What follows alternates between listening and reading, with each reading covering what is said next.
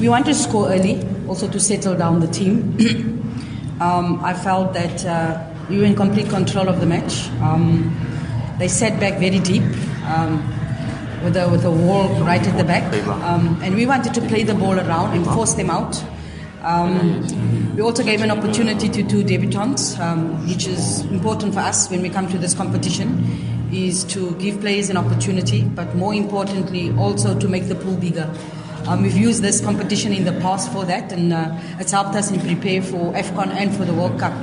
Um, and we managed the game well. We conserved a lot of energy, um, but we could have scored more goals. Um, I felt at times when we were just outside the penalty box, instead of having shots at goal, we were still trying to pass it around. And when we should have passed the ball around, we were trying to dribble, etc. So that's still some decision making that we have to improve on.